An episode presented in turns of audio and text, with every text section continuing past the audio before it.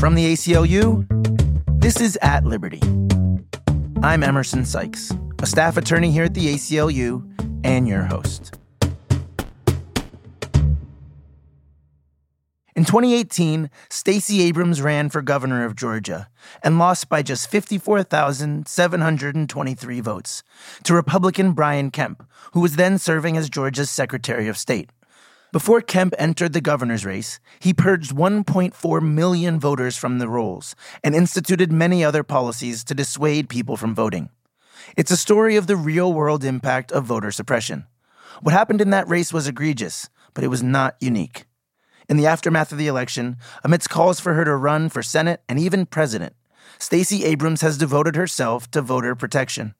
Now, in twenty twenty, with the presidential election underway, her organization Fair Fight is on the front lines of the effort to educate, empower, and motivate people to vote. We're so lucky to have Stacey Abrams on the podcast today to talk about voting, elections, and the future of American democracy. Stacey Abrams, welcome to the podcast. Thank you so much for having me. Stacey, you ran for governor of Georgia in twenty eighteen. You were previously a state rep, uh, and then you went on to provide the response to the State of the Union, and people have been approaching you from all corners of the country, asking you to run for all manner of positions. I want to start out by asking, how does it feel to have been thrust into the national political spotlight so quickly? Well, I, I appreciate the characterization. I will say I've been working for the last decade in Georgia, helping to rebuild not only the infrastructure of the Democratic Party, but really trying to grapple with the issues that have fundamentally kept so many communities behind. I think people sort of noticed when I ran for governor, but I ran for governor because of eleven years of deep work trying to build and serve. And so I'm grateful for the recognition of what we were able to accomplish. I'm I'm grateful that people see me as an avatar of what else is possible. And I want to take full advantage of it, but I, I don't want to diminish the support that I've had in Georgia for so many years to build towards what has, you know, sort of suddenly flashed on the public's consciousness. It's an important point, and much of the building that you did for that decade continues in your current organization, Fair Fight. And I want to come back to your current work, but let's just stay with the gubernatorial race in twenty eighteen for a minute. Can you tell us, it was a very close-fought election where you went up against the former Secretary of State, or he was actually at the time the Secretary of State. Tell us what happened in that election.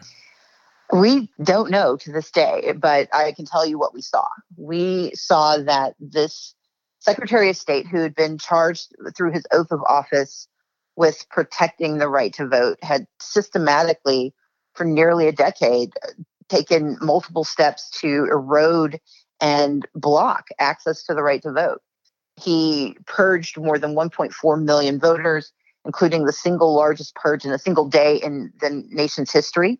He oversaw the closure of two hundred fourteen precincts, which independent analysis says may have accounted for between fifty and sixty thousand people not being able to cast ballots. He was responsible for holding fifty-three thousand voter registrations hostage, uh, seventy percent of whom were from African-American voters. And the list goes on and on. He and I tangled first in twenty fourteen because of the work I was doing to expand access for the right to vote for people of color.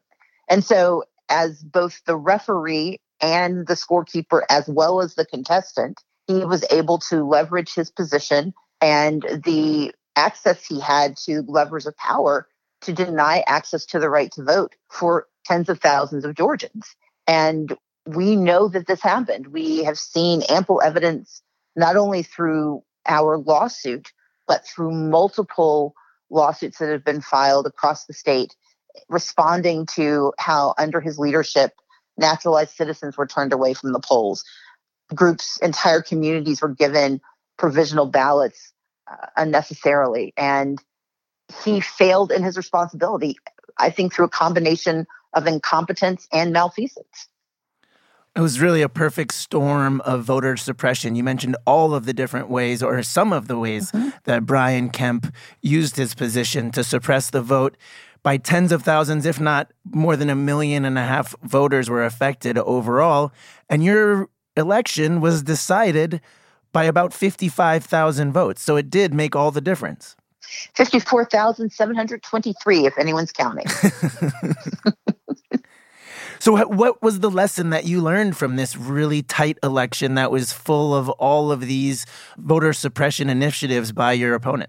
Well, one issue that the right has with me is that despite how egregious his behavior was and how lax his oversight was, despite his absolute failure to protect the right to vote for Georgians, we still had an extraordinary election where I received more votes than any Democrat in Georgia history, where we tripled Latino turnout, tripled Asian Pacific Islander turnout, increased youth participation by one hundred thirty-nine percent, increased Black participation by forty percent, which meant that in two thousand fourteen, one point one million Democrats cast ballots. But in two thousand eighteen, one point two million Black Democrats voted for me. We had the highest share of white voters voting for Democrats in thirty years. And each of those metrics demonstrates that the campaign that we ran and the work that we've done has built a brand new coalition in Georgia, the likes of which had never been seen. But it was thwarted by someone who is afraid of losing power, who is a part of a party that rather than change their ideology and their policy positions, have decided to block voters from accessing the most basic and fundamental right of democracy, which is the right to vote.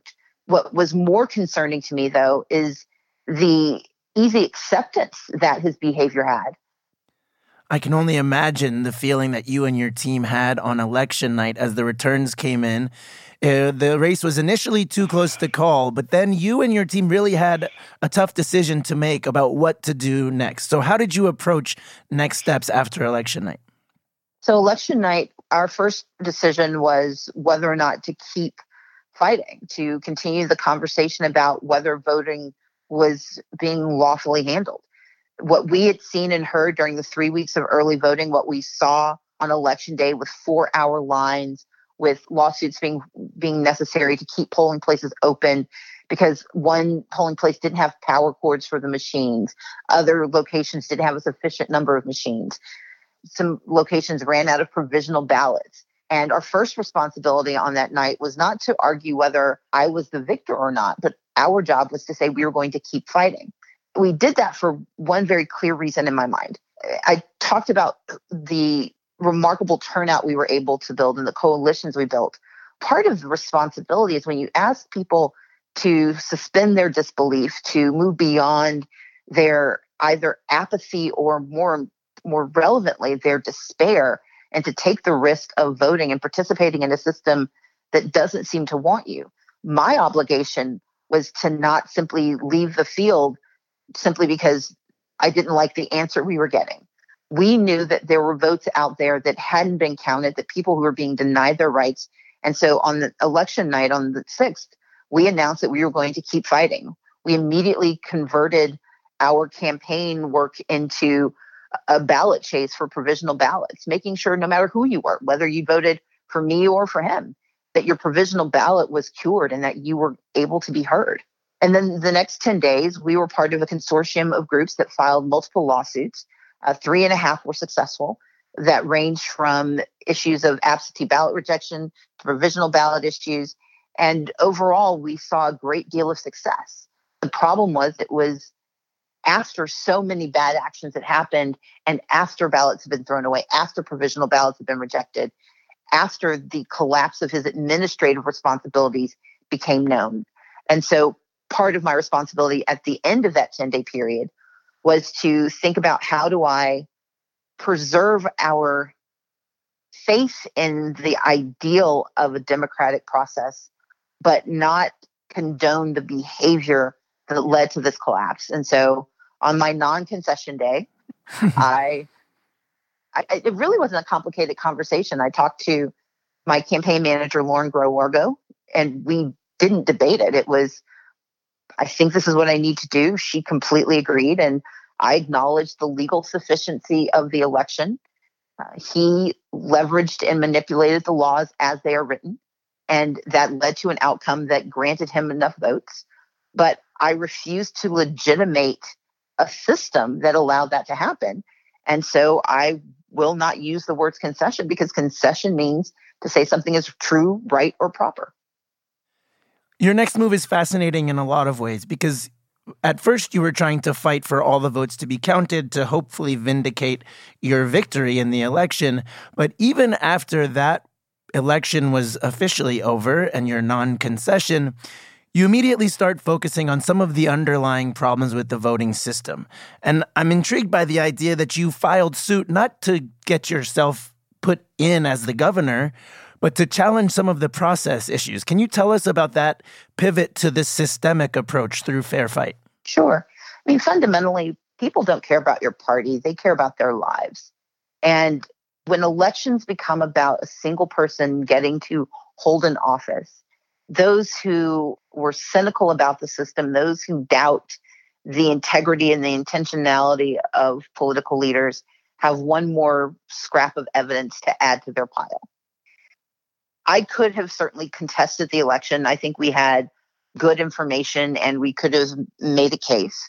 But the minute I made the election outcome solely about me, we would have lost thousands of those people who turned up. More than three quarters of a million people who had not voted in prime in midterms showed up that day hmm. and voted Democrat.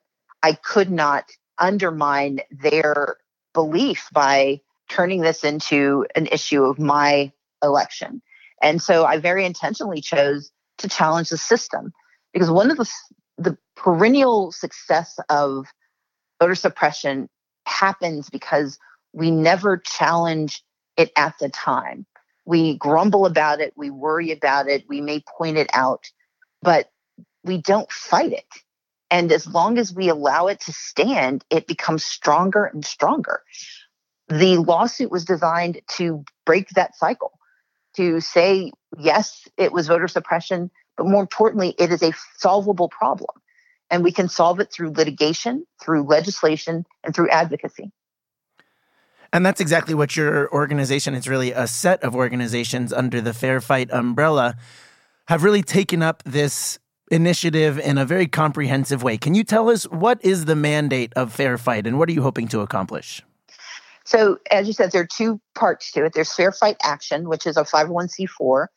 It is the plaintiff in our lawsuit, but it is also the umbrella for work that we're doing on democracy protection across the country.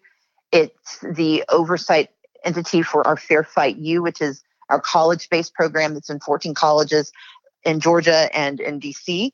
It's our Democracy Warriors Project, which is increasing the ability of average citizens, our super volunteers, become deeply active in the electoral administration process, getting them to go to election board meetings, getting them to go to budget hearings when the county is deciding how much money will go to fund election processes.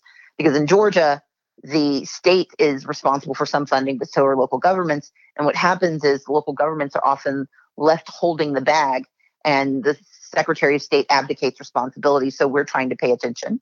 We have lobbyists who are at the Capitol fighting against terrible legislation, including a bill that's moving right now that would re- require you to send in a photocopy of your driver's license with your absentee ballot, which is deeply insecure. And so the Fair Fight Action umbrella is just that. It is about all the active ways we can help build not only litigation and legislation, but community engagement in fighting voter suppression. The second part is Fair Fight PAC. And what that is most well known for is our Fair Fight twenty twenty program. We operated in four states in twenty nineteen, Mississippi, Louisiana, Kentucky, and Virginia. We stood up voter protection teams that helped ensure victory against Matt Bevin and for Andy Beshear, in part because what we did there was help fight back against a purge of more than one hundred seventy-five thousand voters. We were instrumental in helping John Bel Edwards get reelected in Louisiana by blocking attempts at voter suppression in majority Black neighborhoods during the runoff. We were down in Mississippi really understanding what voter suppression looks like in the twenty-first century. And we were proud to be a part of what happened in Virginia with that extraordinary wing of success. This year, we're in eighteen states, battleground states for the presidency, for Senate races, for down ballot races, and for flipping chambers. And what we do is we set up voter protection teams, and we are helping finance fully the process. And the goal is, no matter who the nominee is on the Democratic side, the state party will have in place a fully realized voter protection team that can be scaled and can be in place to defend the election in twenty twenty. We've just cleared Super Tuesday, and we've already seen lots and lots of problems with voting in the caucuses, as well as in some of the primaries. And we all know that there are huge challenges ahead as we go into the general presidential election in twenty twenty. And I'm curious what Fair Fight's top priorities are for engaging in the primary and then going into the general election. We are using the primary to test for the general, and that's exactly the point. We started this project in twenty nineteen, first in those four states so we could test our model out, and immediately in the fall began deploying resources to help build staffing. What people often think of is that voter suppression only exists during a general election, and that's not true. Voter suppression exists year-round. It is a systemic issue, and by that I mean it actually is baked into the system. It is baked into the voter registration issues and purging. It's baked into whether polling places are open. What we saw in Texas was the direct result of the closure of more than five hundred polling places in majority Latino and African-American communities. We know that in Wisconsin, there are going to be challenges for students trying to use their I Ds. The same thing happened in New Hampshire. And so what we're trying to do is learn from the primary, because voter suppression has always existed during primaries. We just don't notice because it's usually our people who are getting elected, so we give it a pass. But what we want to do is to learn from each of these examples and build the proper response in advance of November.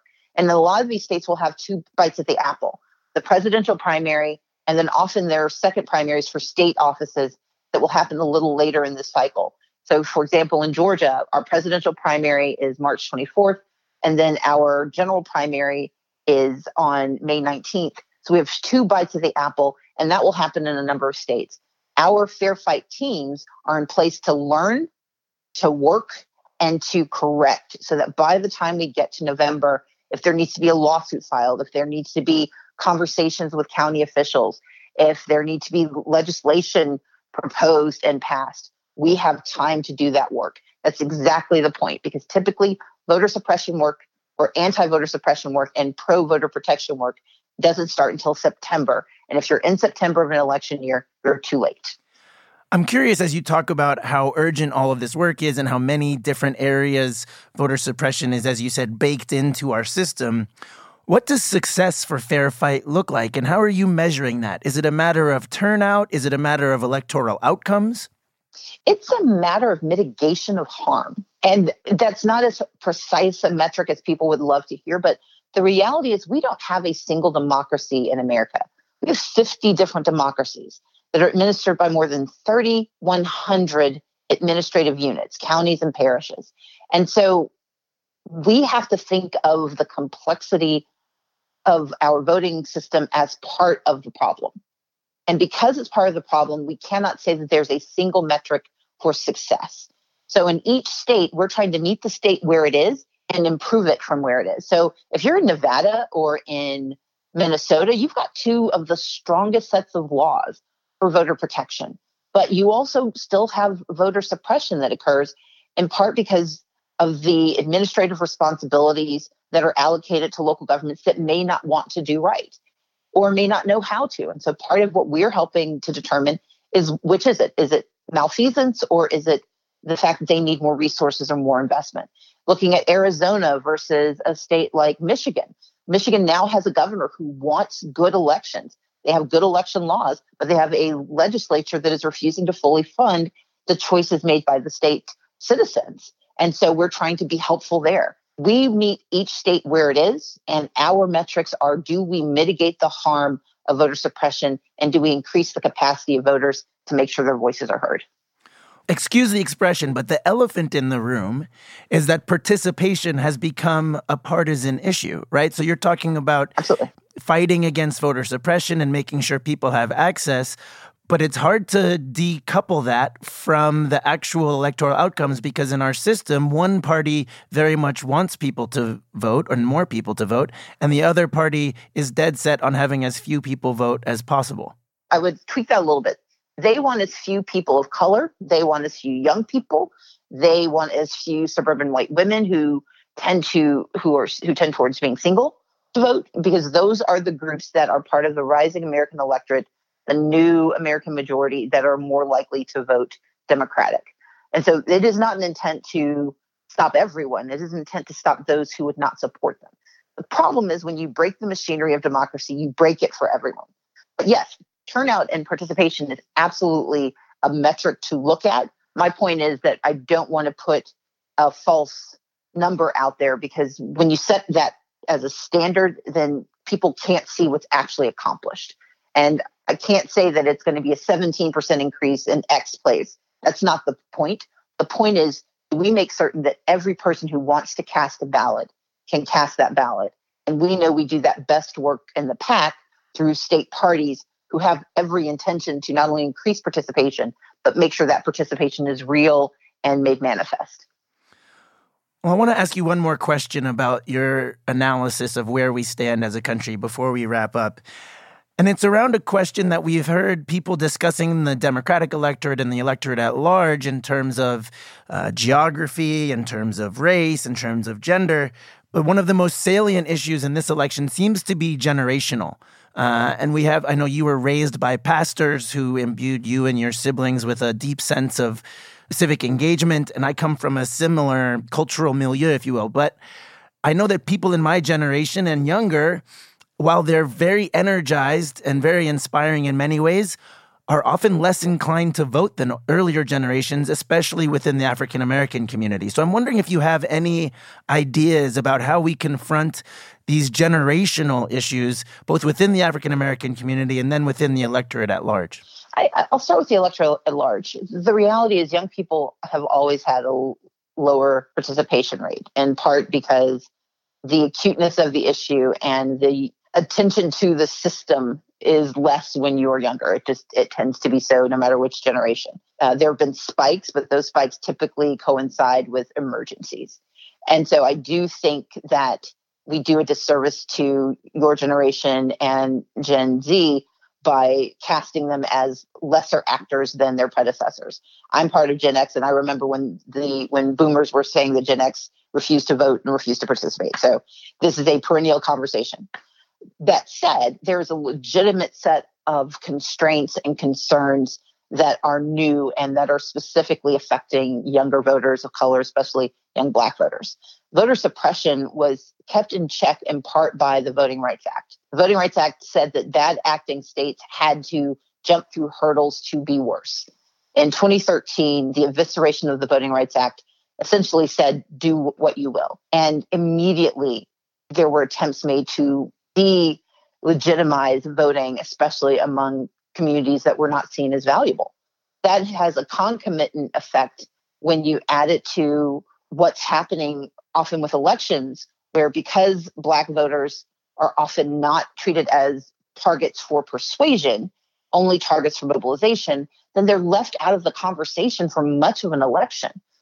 Because the fundamental reality in an electoral process is that when someone says persuasion, that means they're going to talk to you from the time they get on the ballot until the time that ballot is cast. If you're a mobilization target, they don't reach out to you until the very last minute, like they need to borrow your car to get to the airport. If all, if you know that they don't care about you because they haven't talked to you, then the, le- the legitimacy of their interest, the authenticity of their engagement is suspect. We solve that problem by actually treating every voter, especially every likely Democratic, progressive, liberal, moderate voter, as a persuasion target from the beginning. We have to invest in every community, especially communities of young Black voters. We have to engage them in a real and authentic way, and we have to stay around. This fly-by-night, I'm going to have a concert. A concert is not a persuasion opportunity. You have to have a conversation. If to, and the conversation has to begin by asking, how can I help? And then shutting up and listening to the answer. And the next response has to be, here's the solution I can offer. Can you help me get it done? If we want more young voters, if we want more Black young voters, Latino young voters, and we often elide the reality that we have a fast-growing Asian American population, and we have pockets of Native Americans who've been completely ignored by both parties, we have to do the work of going into those communities early, staying there late, and investing in their voices. Well, thank you for sharing those deep insights and analysis. I want to finish with two quick questions. First, the sixty-four thousand dollars question, what's next for Stacey Abrams?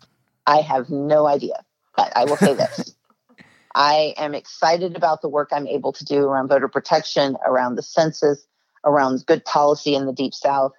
And my mission is to do that work from the outside and to find a place to stand that will help me do it from the inside when the opportunity arises. That was a very politician answer, but it is as clear as I can be because that's about as clear as it is in my head. Well, I appreciate the clarity and the honesty. One final quick one. It's Women's History Month. Who's a woman that you look up to for guidance and leadership? My mom.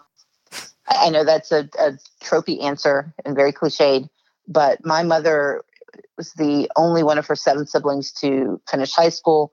She managed to get two master's degrees, raised six children, is raising my niece, has managed a fifty-one-year marriage, and is an extraordinary leader on so many levels. And so she's the person I turn to. Sounds good to me. Thank you so much, Stacey Abrams, for your time and all of your tireless work. And we can't wait to see what you do next. Thank you so much. Thanks very much for listening. If you enjoyed this episode, please be sure to subscribe to At Liberty wherever you get your podcasts and rate and review the show. We really appreciate the feedback. Till next week, peace.